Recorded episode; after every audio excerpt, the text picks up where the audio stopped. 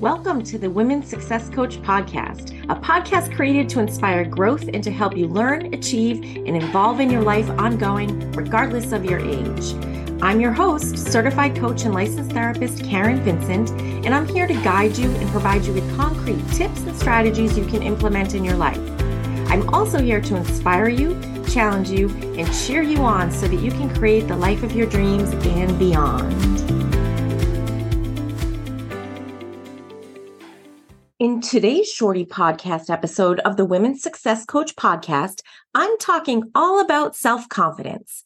I think that way too often we look to others for validation instead of validating ourselves and building confidence from within.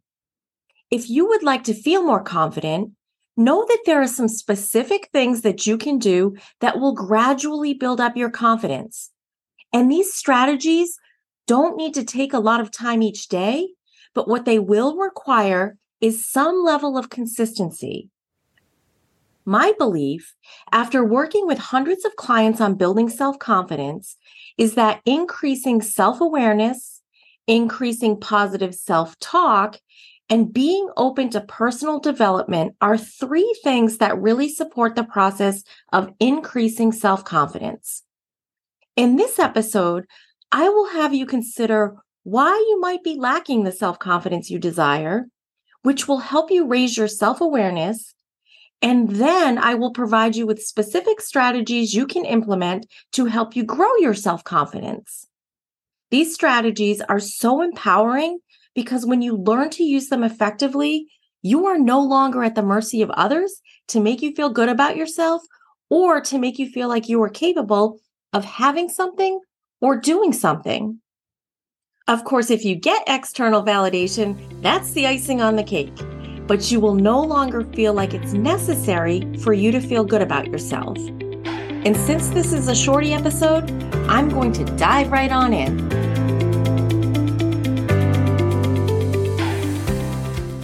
Well, hello, my friend. I hope you're doing well. I hope you're checking in with yourself. And I hope you're taking care of your own needs and not only the needs of others.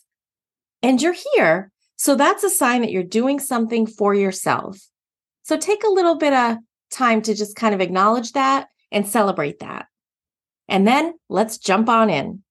As I mentioned in the introduction, I first want to briefly explain why you may be lacking self-confidence. And to do that, let's start with the feelings that you likely experience with a lack of self-confidence. The feelings that I hear clients associate with a lack of self-confidence include insecurity, anxiety, fear, self-doubt, isolation, depression, frustration, helplessness, anger, a lack of motivation, and jealousy.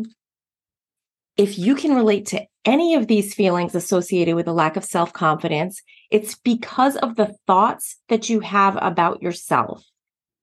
Now, these thoughts could be, I'm not good enough. I'm not lovable. I'm not worthy. I can't do it. I always mess things up. I will never measure up. I don't fit in. Or I wish I was more like, and then you can fill in the blank. You, it might be a characteristic. It might be a person that you're comparing yourself to. But I wish I was more like blank. This list could go on and on. And if you're a human being with a human brain, you've likely said one or more of these types of statements to yourself at some point, or maybe these are things you're saying currently. And while statements like this may seem harmless, that is far from the truth. They can build and develop over time. And they often start in childhood when either you are told that you're not good enough in some way, or you had an experience which resulted in you telling yourself that you're not good enough or some version of that.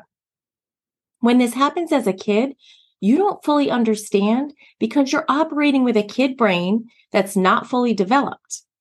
But what you do understand is that the thought creates feelings that don't feel good at all. And as humans, one of our main drives is to avoid pain or discomfort. So you start to tell yourself that you somehow don't measure up, which results in you feeling awful And then you tell yourself that you never want to feel like that again. And this is where the tricky part comes in. That emotional side of your brain that wants to protect you from uncomfortable feelings starts to look for all the ways you may not be good enough, lovable, capable, acceptable, et cetera. And it highlights them for you, whether they're fact or fiction. And that emotional part of your brain thinks that if it looks for all the things that could make you lack confidence, that you can somehow protect yourself from them.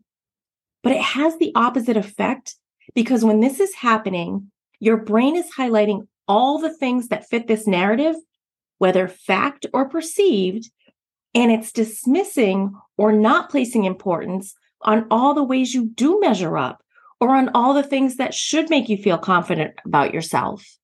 Not helpful, right? Now, as I mentioned, this is the way your brain works if it's unsupervised.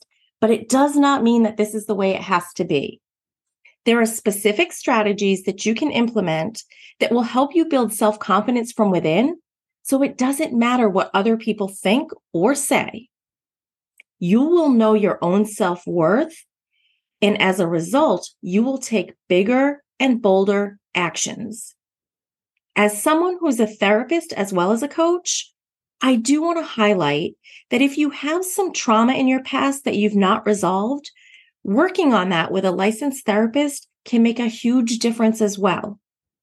These strategies can also be helpful for you, but if you're in this situation, you owe it to yourself to not have that trauma negatively impact your life moving forward.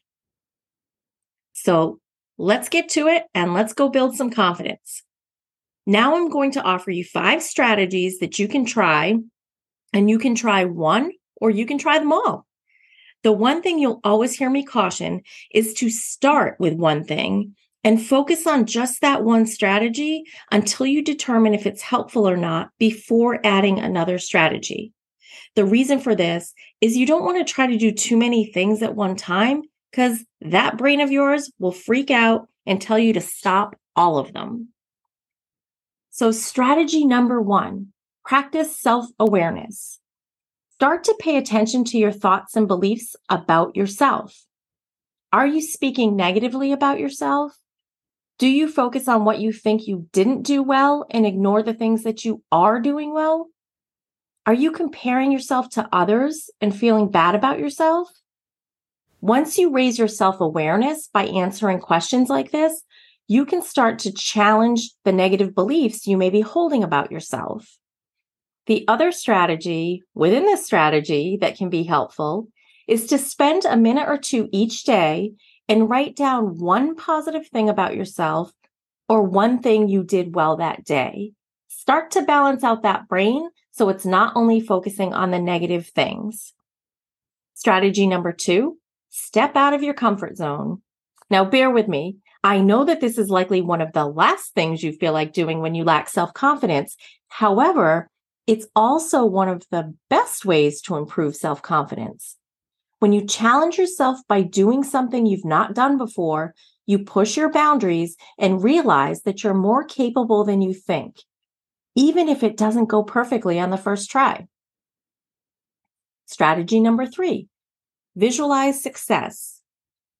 Your brain does not know reality from what you perceive or visualize. And this is why you can think about something that's not yet happened and experience stress. It works in a positive way as well. If there's something you'd like to do, but you've been lacking the confidence to do it, take a few minutes or more each day and picture yourself doing it perfectly. Allow yourself to experience what it would look like and feel like if you achieved what it is you want to achieve with as much detail as possible. Do this for a couple weeks and then decide what will be the first real action you'll take to make it a reality.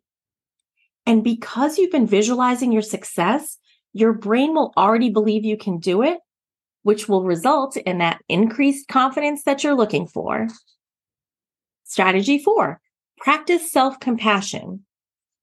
Don't hold yourself to unrealistic expectations such as thinking you always need to do things perfectly or that you can't ever fail. My guess is you're your worst critic. And what I want you to do is treat yourself with the same kindness and understanding with which you would treat a friend, and remind yourself that everyone makes mistakes and everyone experiences setbacks. Strategy five, surround yourself with positivity. If you lack confidence, it's not wise to spend time with others who buy into your lack of confidence, or even worse, with others who contribute to it. Instead, spend time with supportive and positive people who uplift you and encourage you. If you don't already have people in your life who fit this role, make an effort to find some new people who do. There are so many online communities and people who are willing to connect and support one another that you can find your people out there somewhere if they're not in your immediate circle currently. So there you have it. Five strategies to help you build self-confidence. But as I know you know, just knowing these five strategies will not change anything. You have to take one and start to implement it. And as I do in all my sessions, I want to remind you that I really want you to take action that will help you get things feeling better for yourself.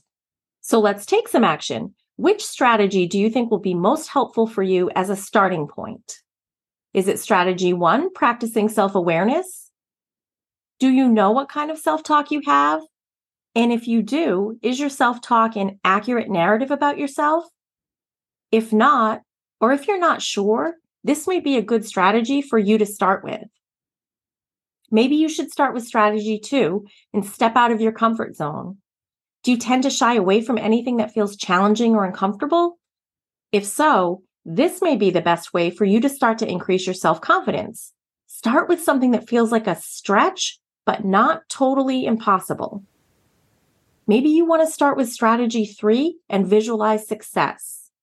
If you feel you really want something more in your life, but taking the first step feels too scary right now, visualizing your success might be a good place for you to start.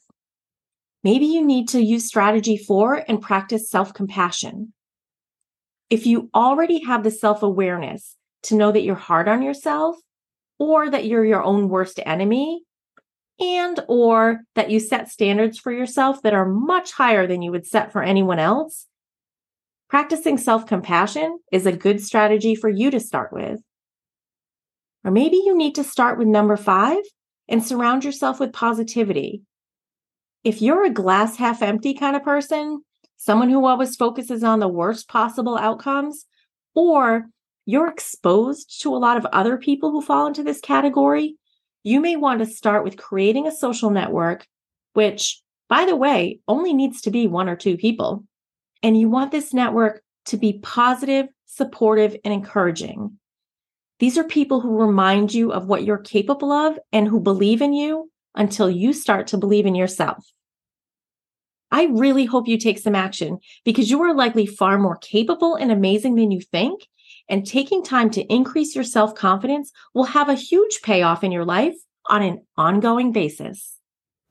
Oh, and one more thing. If you like my content and you enjoy reading, you may also want to check out my blog, and you can find it at w w w dot Karen Vincent Solutions dot com forward slash blog.